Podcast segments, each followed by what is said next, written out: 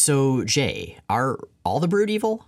Evil might be a stretch, Miles. It's not like they're setting out to maximize suffering, just, you know, eating and assimilating their way through the universe. Well, fair point. Antagonistic, then. The overwhelming majority are, both by nature and because they typically weed out and kill any outliers.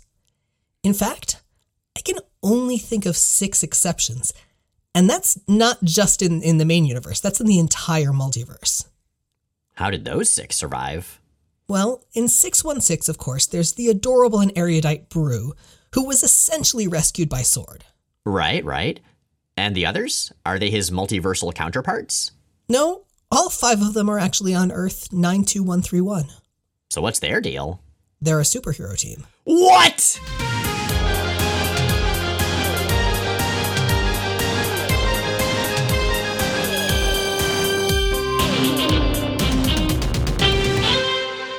Jay Edidin. And I'm Miles Stokes. And we are here to explain the X Men. Because it's about time someone did.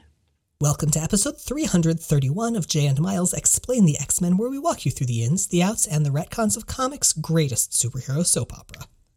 And welcome to a very special day of the year, at least as we record this, not as you hear it.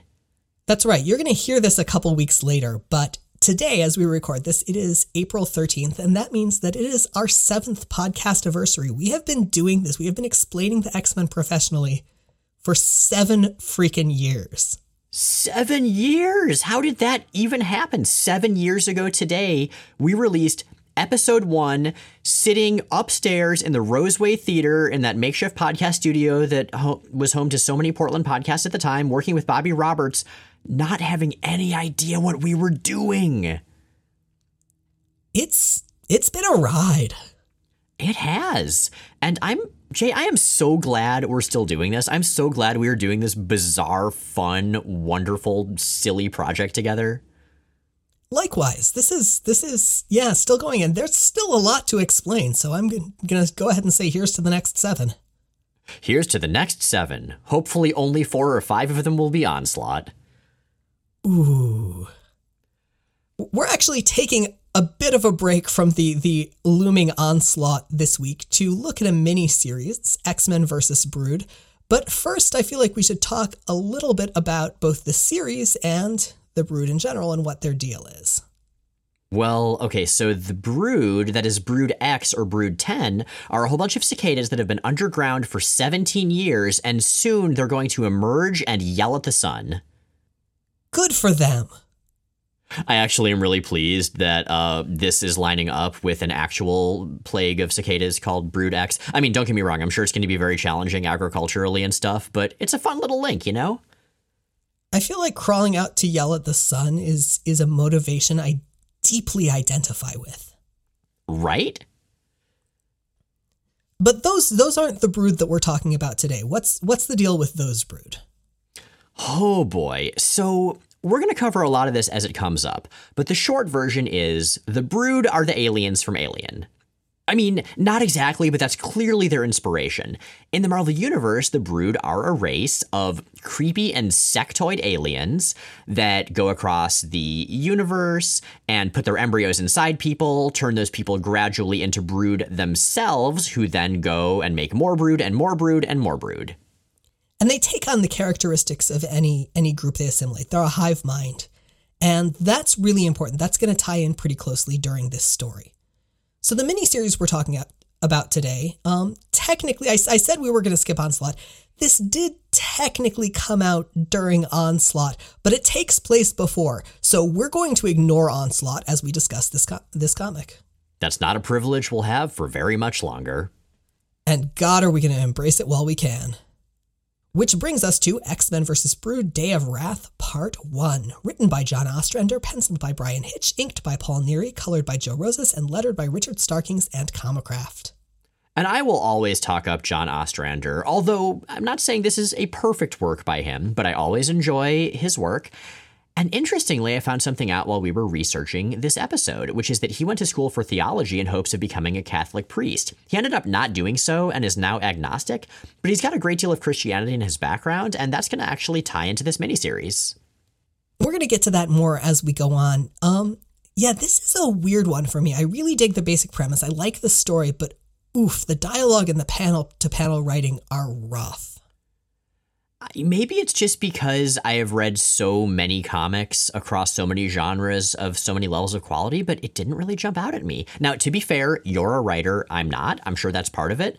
But for me, overall, I really liked this miniseries. I mean, I think it's also the fact that the animated series doesn't really live rent free in my brain the way it does in yours. And that's the thing that really struck me about the dialogue in here. It feels tonally ripped straight out of the animated series, not in necessarily a positive way. Um, and there, panel to panel, there are just there are just a lot of issues with dialogue and continuity that bugged me. Well, that's fair. But let's talk about the other side. Let's talk a little about the art. You mentioned we have Bryan Hitch on pencils and Paul Neary on inks. Right. And I really like them, especially together. I've seen Paul Neary certainly many times inking Alan Davis, who has a somewhat similar style to Hitch. And just like Neary's a great match for Davis, he's a great match for Hitch. Yeah, they're a good combination. Hitch is, I think, a very good fit for this particular story, too. Agreed, yeah. Uh, Hitch is good at drawing relatively realistic visuals, clearly very comic booky, including when those visuals are bizarre and supernatural and impossible, like The Brood. So there's something incredibly specific that I appreciate about Hitch. He's good in general, but this is something that very, very few artists do. He has characters' hair move relative to what they're doing. That's really true, yeah. I mean, they don't all have personal breezes like Ryu from Street Fighter. But like Sam's hair is plastered down when he's blasting, for instance. Yeah. And there's this one scene uh, during one of the fight scenes later on that we'll get to where it's raining very hard and you see everybody's hair just plastered to their face. And not only is it realistic, but it also adds to the sense of the fight just being overwhelming and exhausting. So it kind of works thematically as well as just uh, literally realistically. And that's something that you might not pay attention to, but if you look, it's something that very, very, very few superhero artists did, and very few superhero artists do. And so it's something that always kind of sticks out to me when someone bothers. Yeah, it's like in a video game where after your character walks through a lake, they'll actually be wet, like their clothing will look wet. It just adds to the sense of immersion. So these are this is a pair of double-sized issues. Um, we both read it on Marvel Unlimited, and neither of us has a physical copy, so we're not sure whether these these had a cardstock or foil cover, but it seems likely given when it came out. It really does. Talking about the covers as well, so we see Jean Grey, going by Phoenix these days, on each cover, and on each one, she looks so surprised at the brood that she's facing. I mean, okay, fair enough, Jean has never herself encountered the brood. She wasn't in any previous brood stories, but you'd think she would have at least heard of them. So, just the surprised by brood is taking me in a really specific tangential direction. I've been watching oh, yeah? a lot of Third Rock from the Sun lately because it's on Tubi and it's a fantastic show and it's a show that actually really holds up the second time through. Um, but one of my favorite gags in one of the episodes involves um, Sally, who's who's one of the alien characters, trying to take pinup photos and so looking through a bunch of them and realizing as she does one of the common characteristics that she finds in them, which is absolutely true if you look, is that it, they're women who look incredibly surprised by their boobs. like they're just they they you know? it's like they it's like they were just hanging out and they see them and they're shocked. Who put those there? No, and it's it's one of those it's one of those things that's funny because it's absolutely true. It's it's like the the it's like the I didn't realize John Wayne walked like that gag in in Birdcage where it's like, "Oh, yes, yes he does." Um but anyway, that's what surprised by Brood takes me to. I'm really glad we took this little journey, Jay. That and Surprised by Joy by C.S. Lewis, but I feel like that's a real different tangent. I have very complicated feelings about C.S. Lewis, yeah. Although I guess some of those feelings are relevant to this surprisingly Christian story, but we're getting ahead of ourselves. Let's talk a little about what this story builds on. So, this story largely concerns Hannah Conover. Remember her? If your answer is no, that's reasonable because Hannah first and only appeared in a 1988 story that ran from Uncanny X Men 232 to 234. For some sense of scale relative to this podcast, we covered that story in episode 95, which came out in 2016. That was, oh man, that was a long time ago. Oh man, we've been doing the show for a long time. It's been a minute, yeah. So, in that story, the Brood had infected all of the mutants in a small New Mexico town and put together their own kind of supervillain team. And the X Men saved the Reverend William Conover and his on the road religious movement, the Glory Day Ministry, from the Brood, which earned them and mutants in general Conover's trust and support, making William Conover, as far as I know, the only radically pro mutant evangelist in the Marvel Universe. And of course, those issues of Uncanny were written by Chris Claremont, the same guy famously known for writing God Loves Man Kills, featuring the truly horrible person, Reverend William Stryker. So I don't know, it's kind of cool that you have both ends of the spectrum religiously there, written by the same writer. That's Claremont doesn't just have, you know, only one very narrow take on the concept of Christianity or even evangelical Christianity. Yeah, Conover is cool. He is. He. I, I feel like he would. He would go in the like Jubilee Partners category for me. Yeah, and I feel like we should also point out it's not just that he was grateful to mutants for saving his ministry from being attacked by aliens. Even before then, he was talking to his wife about how, you know, it really sucks the way society treats mutants. They're just people like the rest of us. They're all God's children. We should all be bros. Except he said it more spiritually. I don't know if preachers talk about how people should all be bros. Maybe they should. So, William's wife is Hannah Conover. And Hannah, when we first met her, had severe, severe debilitating arthritis. The last time we saw her, she was being offered a cure by Josie Thomas, a paramedic whom we, the readers, knew to be infected by the brood. So that was 1988. Fast forward to 1996, when Ostrander and Hitch pick up the dangling plot thread that is Hannah for a story that will leave her, once again, a dangling plot thread. Hey, if you're good at something, you stick with it. Hannah Conover is very good at being a dangling plot thread. Okay, so as this story begins, Hannah Conover has made a name for herself as a faith healer. What she's actually been doing is infecting parishioners with further brood embryos, all of which are slavishly loyal to her. Because Hannah is a brood queen. Now, to expand on what we discussed earlier, the brood are an insect like hive mind, and like many types of insects, they have queens. Queens are the ones that reproduce. So if you have a brood queen embryo in you, you're one of the brood that can make more brood. However, thanks to Hannah's faith and her general stubbornness, she's managed to resist wholesale transformation. She's been able to hang on to some degree of her humanity. That's usually impossible. And lately, she's been pushing back, sort of reasserting her humanity and refusing to implant any further embryos. And this is a big deal. I mean, in the previous big two brood stories we've seen, the one we just referenced, and then the brood saga before that, Wolverine was able to fight off a brood infection because A, he's got a healing factor, and B, he's a very popular character.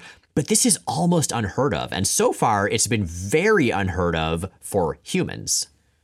Well, it's pretty much unheard of for the Brood, too, and the Brood Empress, who is the queen of all the queens, is extremely displeased. She communicates to Hannah that this will not stand, and if Hannah doesn't fall in line, she's going to send some extra murderous brood called the Firstborn to kill Hannah if she doesn't fall in line. This lack of aggression will not stand, man. So, I love the way specifically the art team, Hitch and Neary, portray this because the first few pages are this kind of dream message that Hannah gets from the Brood Empress and the images of the brood flying in their weird fleshy ships through space and showing them with this enslaved world of human like people. These images are terrifying. Like they are legit science fiction horror. And it honestly, I think, helps make Hannah more sympathetic despite her horrible, horrible actions of infecting people with embryos. She's clearly overwhelmed by this entire intergalactic society of monsters just telepathically pushing on her to do this thing. Also, weirdly, this story is the only appearance, as far as I could find, of the Brood Empress ever. And she doesn't even appear. She just has like a telepathic message in a dream for Hannah. You'd think with an alien race as frequently portrayed as the Brood, their Empress would be a bigger deal.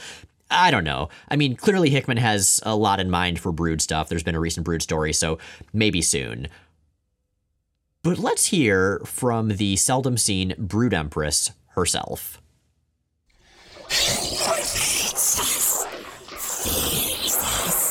and always our extermination. only hope is to breed. To always extend our grasp on worlds so that no matter how many of us they kill, some will survive. Okay, two things. One, god damn, Jay. It's like if Feral was 10,000 times more evil and also a bug. Oh, that voice is so much less painful to do than Feral's. Sounded pretty painful. Uh, okay, and second thing, more of the first thing, ugh. but third thing, this is interesting because what the Brood Empress is basically saying is that the Brood are hated and feared.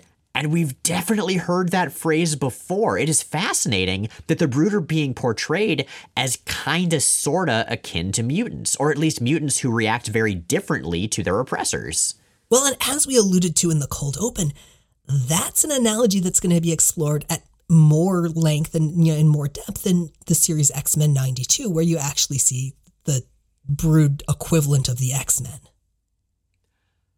I love X Men 92. I, I mean, okay, obviously we're biased because we're in the miniseries that led into it. Of course we're biased, but it's great. It takes everything that made the cartoon awesome, continues with it being cartoon style, and continues with the awesome.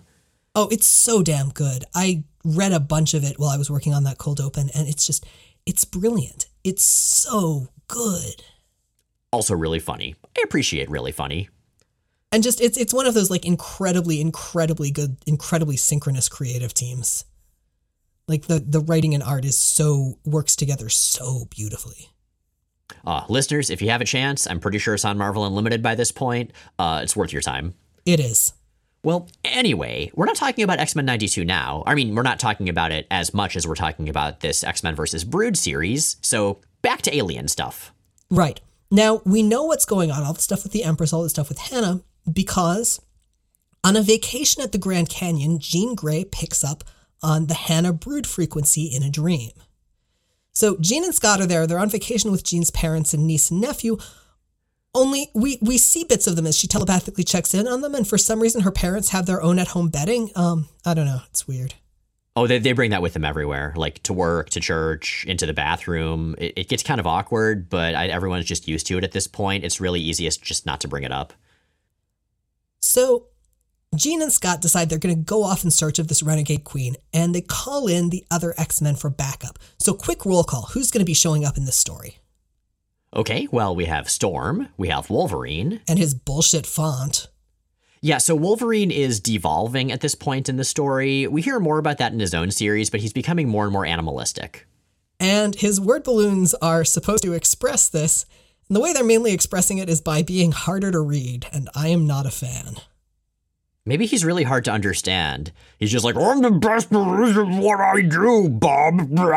I guess he's also a stereotypical drunk. I don't know. Yeah, no. Anyway, with the team also is Bishop. And we have Gambit, and we have Beast. Got Iceman, and finally Cannonball. And this is this is one of the places where, you know, I mentioned it feels written a lot like the animated series. And one of those one of the things that, that kind of makes me say that is the ways that characters and their relationships are are oversimplified. So this is very, very much Cannonball as the wide-eyed newcomer kid to the team.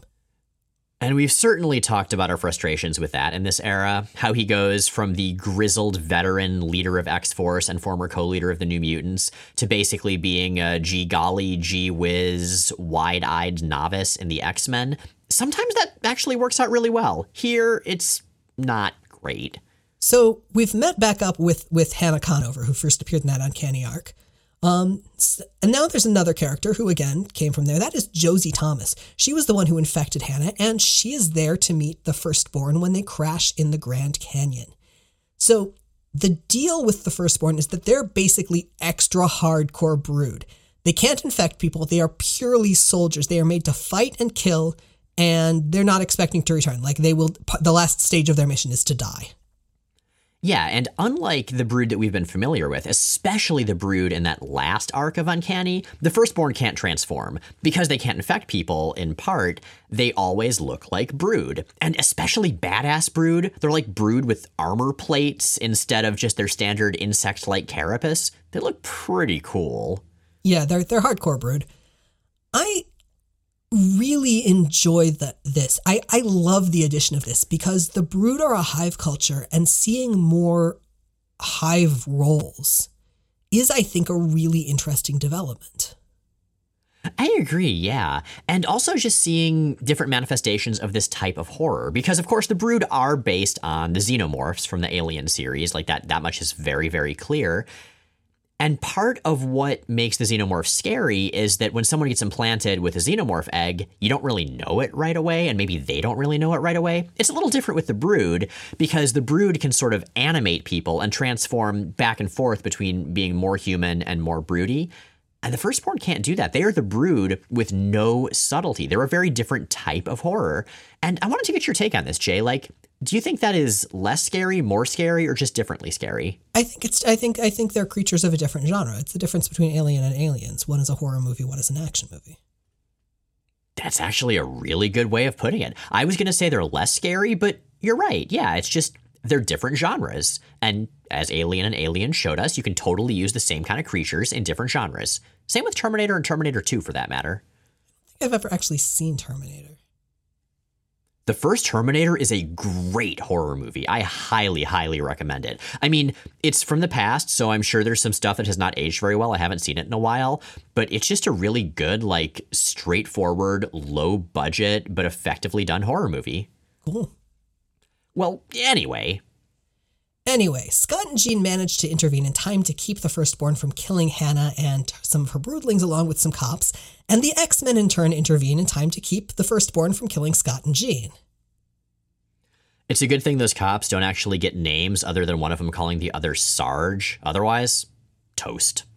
So this is followed by a long fight, which has one of the continuity issues that really bothers me, which is that people keep on saying and acting like Scott's visor is either gone or catastrophically broken when it is clearly not in the artwork.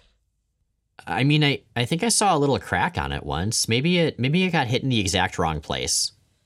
I don't know, but it, it reads very, very oddly. And it there there's a lot that to me feels like the di- God, the dialoguing feels, and this is this is entirely projection. It feels like it was done like one page at a time without seeing the the surrounding pages. Like it, it almost kind of feels like an, a game of exquisite corpse. uh, do you remember that version of that we used to play at home? Actually, maybe you should explain what that is for people who don't know. So exquisite corpse involves basically putting something together, putting together a piece of artwork or a story or pictures and captions without seeing what the other what other people involved have done. Yeah, so like when we used to play at home, one person would draw a picture or write a caption.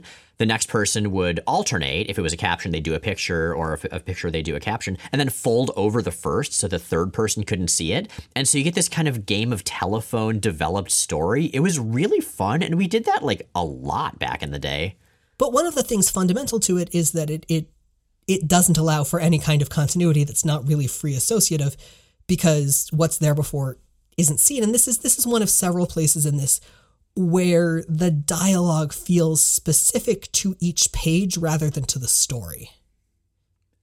I will say, I don't think it detracts that much from the story. I think this is a good story with some cool themes, and it's a good X Men story in addition to being a good Brood story. But I agree, had more attention been paid to that part, it would be better. Yeah, I mean, I don't think it kills the comic, but it's it's such a noticeable issue that it's it's hard to read through it without commenting on it, and it does affect how well it it scans. So, Jay, you mentioned that the firstborn attacked Hannah and her broodlings. Let's talk a little bit about her broodlings and how they're portrayed, because they're interesting. So these are the people whom Hannah has has healed by infecting them with the brood. And they've got a really interesting dynamic. They have the obvious hive loyalty, but they're also very clearly attached to her as humans who respect and value her a lot. And it's a potential direction for inside of the brood that we really haven't seen before. It's something that's commented on explicitly at some points later on in the comic, but even even this early, it's very evident. And this is cool because we're seeing these brood like traits turned around in a way that actually seems kind of positive. And okay, I may be reaching, I'm just coming up with this as I'm saying it, but in a way, it almost reminds me of the comparison of uh, William, of William Conover, uh, the, the priest slash minister in this story, and Reverend Stryker. I mean, we've seen that same level of intense, intense faith and dedication and proselytizing of that faith in both of them, but taken in completely polarly opposite directions. Have we? Because I don't think Conover is a TV celebrity in the same way that Stryker is. Like he's his his whole thing is on the road and it gives the impression of being fairly grassroots. I guess so, but the revivals that he holds, and uh, any Christians who are listening, I apologize for probably getting all of these terms wrong. I'm not very familiar with Christianity, but the events that he holds seem very well attended. Like there seem to be hundreds of people there, which I realize that's not a TV audience, but he still is, you know, a person speaking to the masses. Yeah, he is less polished than Stryker, which I think is something that lends to lends him a lot of humanity. So going going back to to Hannah Conover, Logan immediately wants to kill her. Jean objects. Actually, everyone else objects, and Jean in particular says Hannah's still herself. She's just also kind of a brood queen. This is this is Logan's first line response to threats a lot of the time. I mean, we saw this with Rachel, we saw this with we've we've seen this, you know, on and off with Phoenix. Yeah, that's true. And I don't know, on the one hand, I get it because Logan has been around the Brood a lot. He's been around them, I think, every time they've showed up in X Men comics. And so he gets that once somebody's infected by the Brood, that's it. It's like when someone, you know, becomes a zombie in a zombie movie, you have to consider them to already be dead.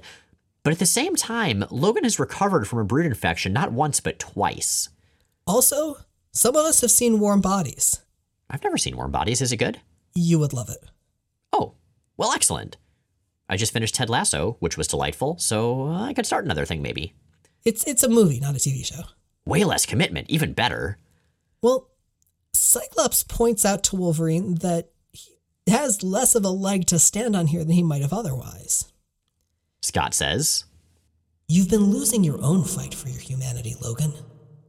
What do we do when you go completely feral? Hunt you down? Kill you? If you think you can. Oh, right, I forgot. Logan's got that new font. So. If you think you can. Nobody's quite sure what to do at this point. Hannah's broodlings don't trust the X Men to defend her, and Hannah figures that she needs to die for the good of the world, and that brings us to X Men vs. Brood Day of Wrath Part 2. Written once again by John Ostrander, penciled by Bryan Hitch and Sal Velluto, inked by Paul Neary, Andy Lanning, and Harry Candelario, colored by Shannon Blanchard and Tom Vincent, and lettered by Richard Starkings and Comicraft. So every comic can be someone's first, so of course this issue opens with a recap of what happened last time, but it's actually done pretty organically. There's a recap from the cops reporting what happened in issue one that they saw to William Conover, which actually is part of the story because he didn't know that before. And as Conover responds to this recap, we learn that Uncanny X Men number 234 was about a year ago in comics time. That was a comic published a full eight years before this one.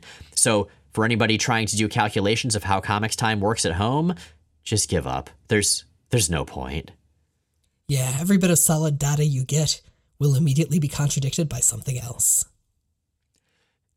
The world is meaningless and truth doesn't exist. Anyway, William's very polite to the cops, and he's very polite to God in asking for help, understanding what's going on. And again, as we see William on his own, I think this is the first time we see him on his own very much without Hannah there as well. He is just 100% sympathetic. Like, I can't think of any negative traits that this character has whatsoever. Like, I'm not religious and he is, okay, but like, I wish all religious people were exactly like William Conover. He's just a really fucking good dude. He just wants to do the right thing and understand what that thing is, and he's completely open to new experience and change, and I love him. Yeah, he seems like a remarkably decent person, and, and we'll see more that, that reinforces that as we go through this. Now, Hannah, who's also a very decent person, has at this point decided that what she needs to do is convince the X Men to kill her, which she tries to do by way of yet another uh, recap, this time going over the brood part of the equation. Yeah, the stuff from Uncanny 232 to 234. Uh, she doesn't specifically bring up the amazing cover to Uncanny 234, which is that purple and green looking one where Logan has fallen to his knees in agony because he's half brood. I love that cover so much. It's one of my favorite comics covers of all time. It's a very, very, very good cover. And again, you can you can listen to our coverage of those issues in episode 95. Logan is all about this murder plan. He's uh, also frothing at the mouth with his claws popped. Like we said, he's going feral and is possibly drunk. Fuck's sake, Logan. The thing is, I'm not saying he's wrong. I mean, okay, in the plot, ultimately he will be proved to be wrong, but like I can see where he's coming from. But dude, like, please chill. Maybe you could just sort of nod gravely and give Hannah a firm handshake before impaling her. No, he's he's wrong. He's wrong even at this point. He's wrong for a lot of reasons. As Storm points out, you know, you don't really get to decide which lives are worth saving, but also you've got the team telepath saying definitively that no, this is a different situation.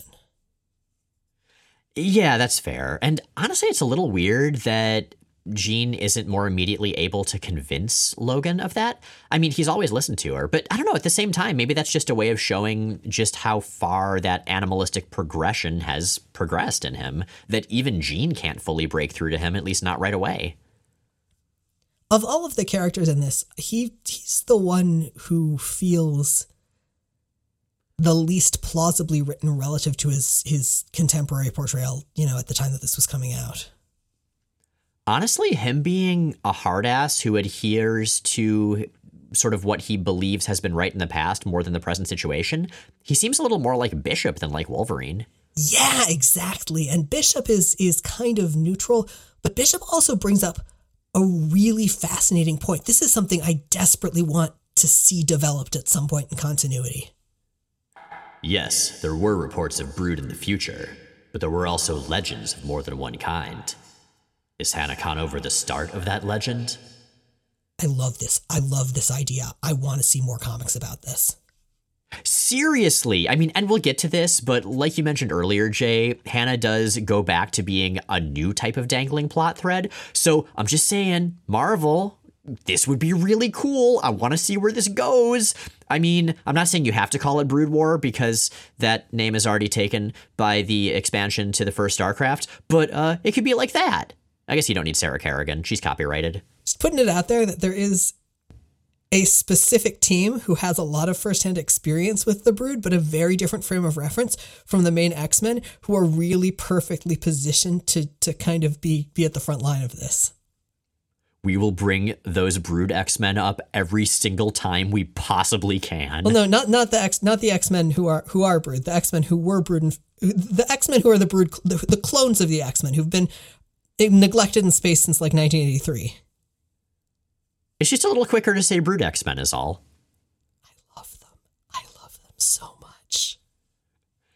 Well, Anyway, after we hear some more justifications for why Hannah shouldn't die, like Beast hopes that they could do some research on her to maybe help future brood victims, Sam knows that God doesn't like suicide and that she's a believer, the X Men pair off into groups of two to track down Hannah because she has fled, asking her broodlings to hold off the X Men, but not hurt them in the meantime. Which they do, which again kind of speaks to how different her broodlings are from the standard model. Seriously. So the X Men break free. They head after her. Although I do love that Beast can't track Hannah, but he can track Logan, who's tracking Hannah, because Logan has, as we have established in our podcast canon, here it is established in 616 canon, Logan has started forgetting to bathe. God damn it, Logan. He's a short, hairy man that smells terrible and talks like he's drunk. Thanks, 1995, 1996, etc. He's getting more like his namesake with every passing day. Wolverine. Actual Wolverine. No, that's Jonathan. Oh, that's true. Wolverine. Actual drunk Wolverine, who's not Jonathan, because Jonathan's great, and Logan at this point is not. Anyway. Anyway, so we were talking about how actually maybe everybody's kind of a good guy. Hannah's got her motivations. The Broodling have their motivations. The X Men have their motivations. Well, the Firstborn are totally bad guys. And as Hannah is found by her broodlings and talks about how she's hoping that if she dies, maybe they'll at least be safe from the firstborn, well, suddenly it's the firstborn. We, the readers, know that this isn't correct. Part of the firstborn's mission is to kill everyone she's infected as well. Or even come into contact with. And oh, the art during this fight is so much fun. Hitch is a great choice for this story. Hannah's broodlings change from their human forms to their partial brood forms, which are humanoid, but they have like giant needle teeth and claws and tentacles bursting out of their clothes like they're the incredible Xeno Hulk. Hey, remember how I mentioned dialogue continuity issues? Oh yeah, yeah, this part. Uh, take it away, Jay. So, something like three times over the course of this extended sort of multi part fight, we see what we are told are the last of the Hannah's broodlings getting killed. And then, like a couple pages later, the dialogue will be like, oh, wait, there were a couple more after all. This happens multiple times. Yeah, there's even a bit of character dialogue where one of the X Men's like, "Wait, I thought all your broodlings died," and Hannah's like, "Oh, uh, no, these are the last ones for real." It's distracting and very strange. Yeah, it's it's it's not it's not good. That that that that part is is is is pretty bad. it's not ideal. Thankfully, in the midst of this somewhat confusing fight, Hannah's prayers for a way to stop the firstborn from killing everyone are answered, and oh, this narration.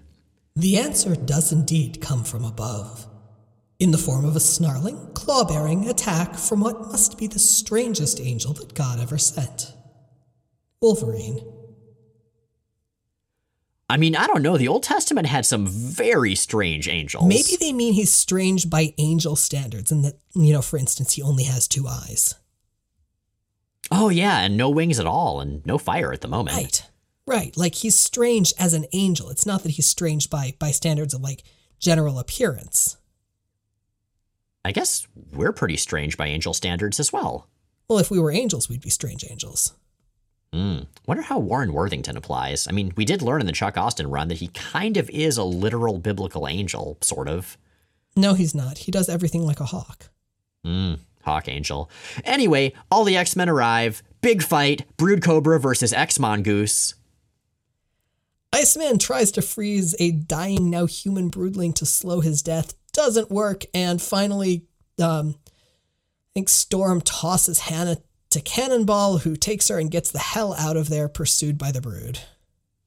She literally tosses Hannah up in the air for Cannonball to catch. It reminded me so much of that fight from the Spider Man X Men Marvel team up thing with the Hellfire Club, where they were just tossing J. Jonah Jameson all around the room to keep him away from the bad guys. The angriest hacky sack. J. Jonah Jameson, put that on your business card. Stop looking at me that way. Okay, okay, I'm leaving. His son is a werewolf. In space. With a sword. Anyway, the good guys start to think about Iceman's failed attempt to save the dying broodling. Like, maybe they can freeze Hannah until they can debroodify her, so the brood will then think Hannah's dead and will leave Earth alone.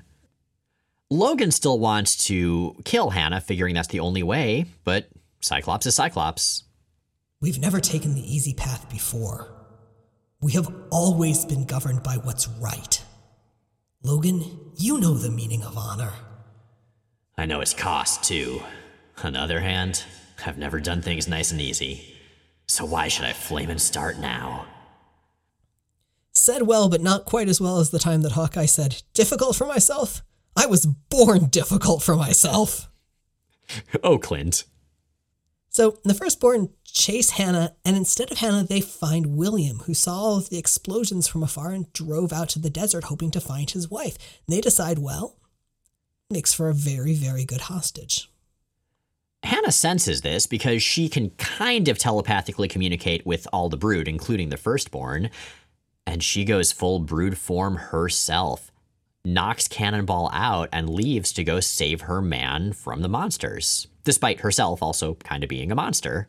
She looks really freaking cool. Like, she's brood, but she has her own badass bone plate armor over her head crest, her forearms, her claws, and her tail.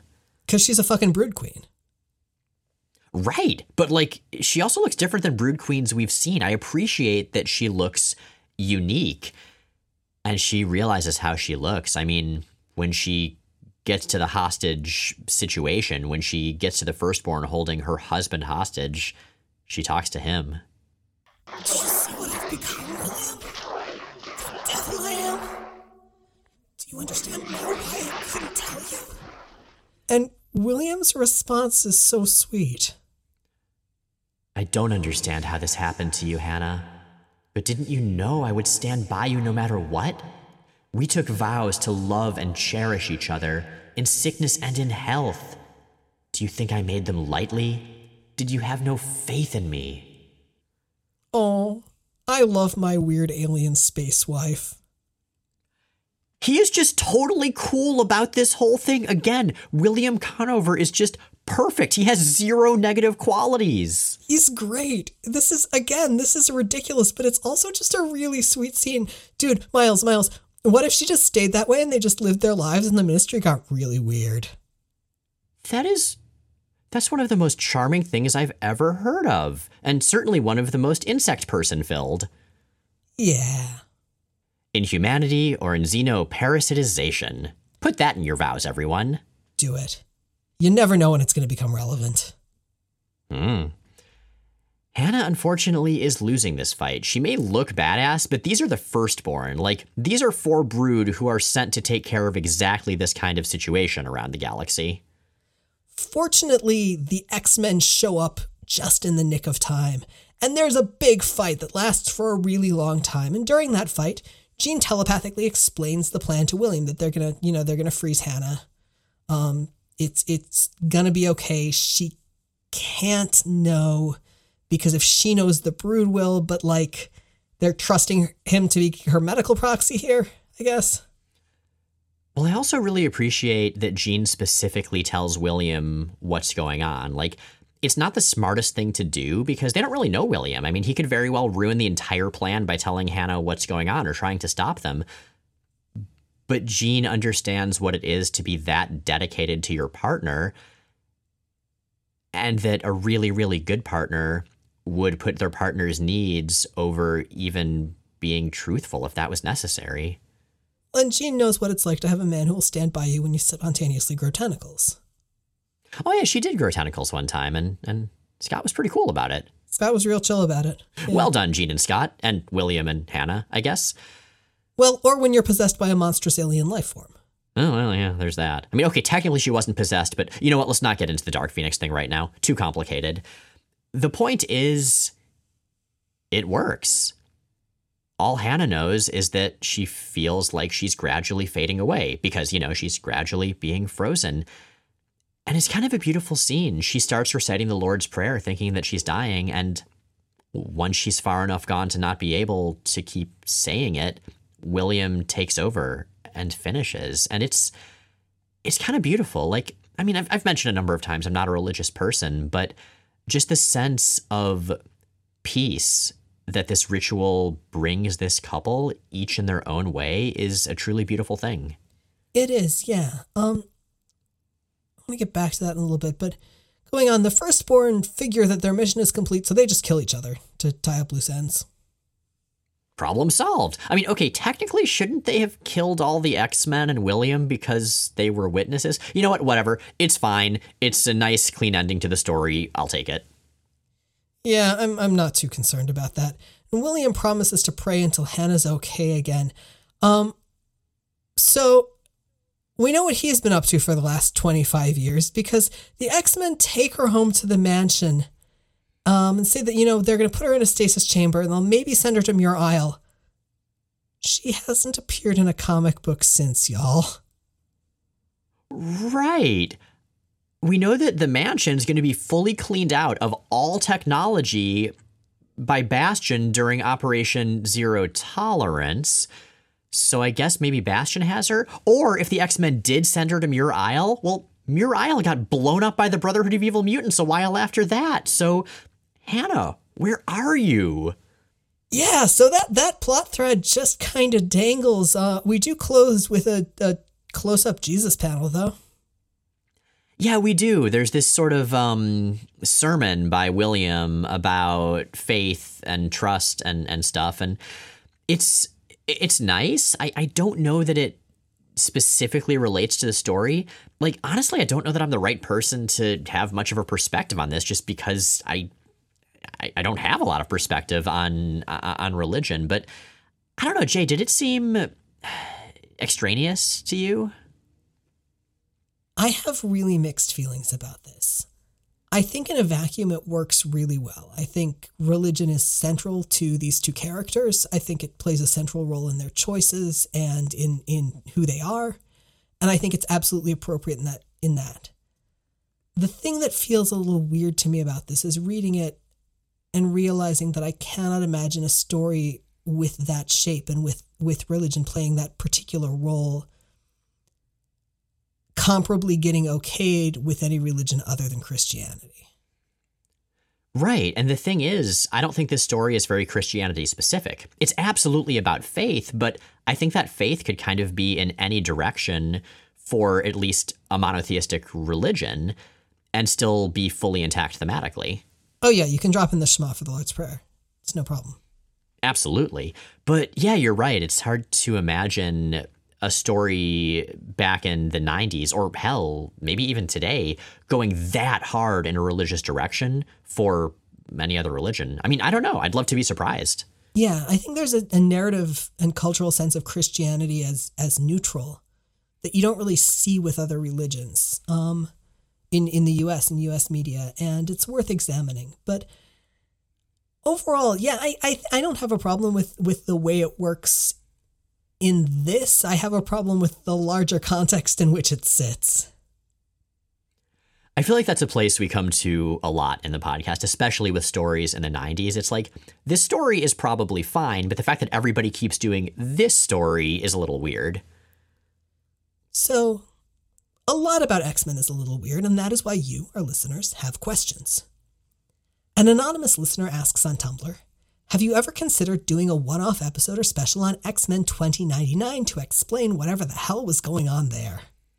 Ah, asking for a peek behind the X curtain, are you? So, first of all, anonymous listener, it's bold of you to assume that we'd only need one. But seriously, I don't know about you, Jay. I, I think about this kind of thing a lot because there is so much X stuff out there. And of course, we don't cover all the X stuff, even in the central line. Like, we don't cover the solo books, for instance, Cable and Wolverine and X Man. It's a different question, though, for the spin off books that are definitely X relevant, but mostly seem to be doing their own thing. So I'm thinking of yeah, X Men 2099, absolutely. Exiles will start being a thing in our current era, X-Statix will be later. And they're not directly relevant to continuity, which of course is the main thing we cover, but they're still kind of cool and there's still some X connections. Well, and ultimately, the rule of what we cover that that that kind of trumps everything is that we cover what we feel like covering. Yeah, I mean basically that. So, for instance, we are definitely going to be covering Mutant X. I've never read Mutant X. I'm very excited. But that also brings up another question is when we do something like this, whether it's Mutant X or hypothetically X-Men 2099, how do we do it? I mean, I'm thinking about when we covered all of the pre Excalibur Captain Britain stuff in two episodes way back in the day, episode 97 and 98 that was fun, but that was really, really, really a lot of work. So I don't know. Yeah, when we do that kind of thing, when we do that much coverage in, in one episode, it ends up having to be much more tightly scripted than we usually work from, which isn't our ideal way to work. So, I mean, I'd, I'd love to cover X Men 2099. I suspect it's going to be more than an episode's worth of coverage. Yeah, or I mean, we could just discuss it more informally, which again is a little different than how we do things, but that's possible. But I'll tell you what, Jay, before we even worry about any of those titles, let's let's get through Onslaught. If we must. An anonymous listener on Tumblr would like to know what Gambit's trench coat is made of. Okay, so I checked with Excalibur writer Tini Howard, who is is who's currently got Gambit in her roster, and she says that it is an Australian outback style oilcloth duster. I've always wondered what the hell is oilcloth? Like, I've seen the word a million times in fantasy novels and it sounds super gross. I mean, I feel like if you're wearing oilcloth, you would leave stains every time you sat down or leaned against a wall. No, so oilcloth is a catch all term. It refers to a bunch of types of fabric that are waterproofed on one side. So traditionally, the fabric is either cotton, duck, or linen. I think the first oilcloths were actually made out of sailcloth. And the waterproofing is done with a mix of linseed oil and wax, but there are a lot of different ways to make it work. And no, it's not greasy at all. It's a little leathery and very tough, and it's got a distinct, um, a, kind of distinct smell that Tini says is definitely part of what Gambit smells like. So, you know, you heard it here. So, definitely not black leather or vinyl, which I assume is why we did not see Gambit in Days of Future Present. Maybe he was there, but he was just really stealthy. I mean, those metal boots do grant a plus four to stealth. We're a fully listener supported podcast, and certain levels of support come with on air acknowledgement from various fictional characters and concepts. It's the angry Claremontian narrator, clad in oilcloth. Oh, Eben.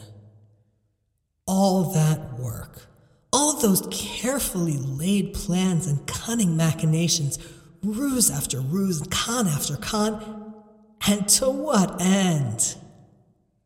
Ivy Hagedorn remains exactly where you left her, and every bit as useless. And with that, Jay and Miles Explain the X Men is recorded in New Fairfield, Connecticut, and Exile from Forest Hills, New York, and Portland, Oregon, and produced by Matt Hunter, who also arranged our theme music. You can find more of Matt's work at moon-talk.bandcamp.com.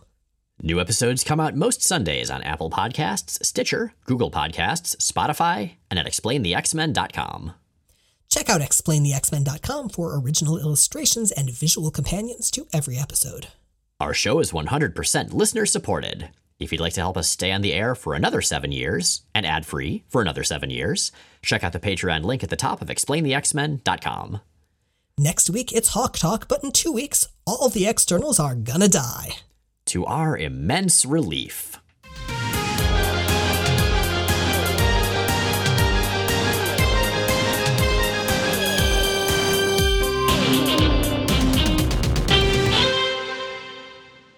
I'm sorry. Stop thinking about John Jameson. Oh man, yeah, Matt. If you're not familiar, J. Jonah Jameson's son is indeed a werewolf All of with the a things sword we just space. said about him are true. I think he found like a funny space necklace when he was being a NASA astronaut. when he was on the moon, yeah. So Yeah, he, is, he so- a Snow White werewolf um, with a big sword. as as happens. It's the whole thing. Was that from a Spider-Man story? I guess. I don't fucking know. Oh, comics.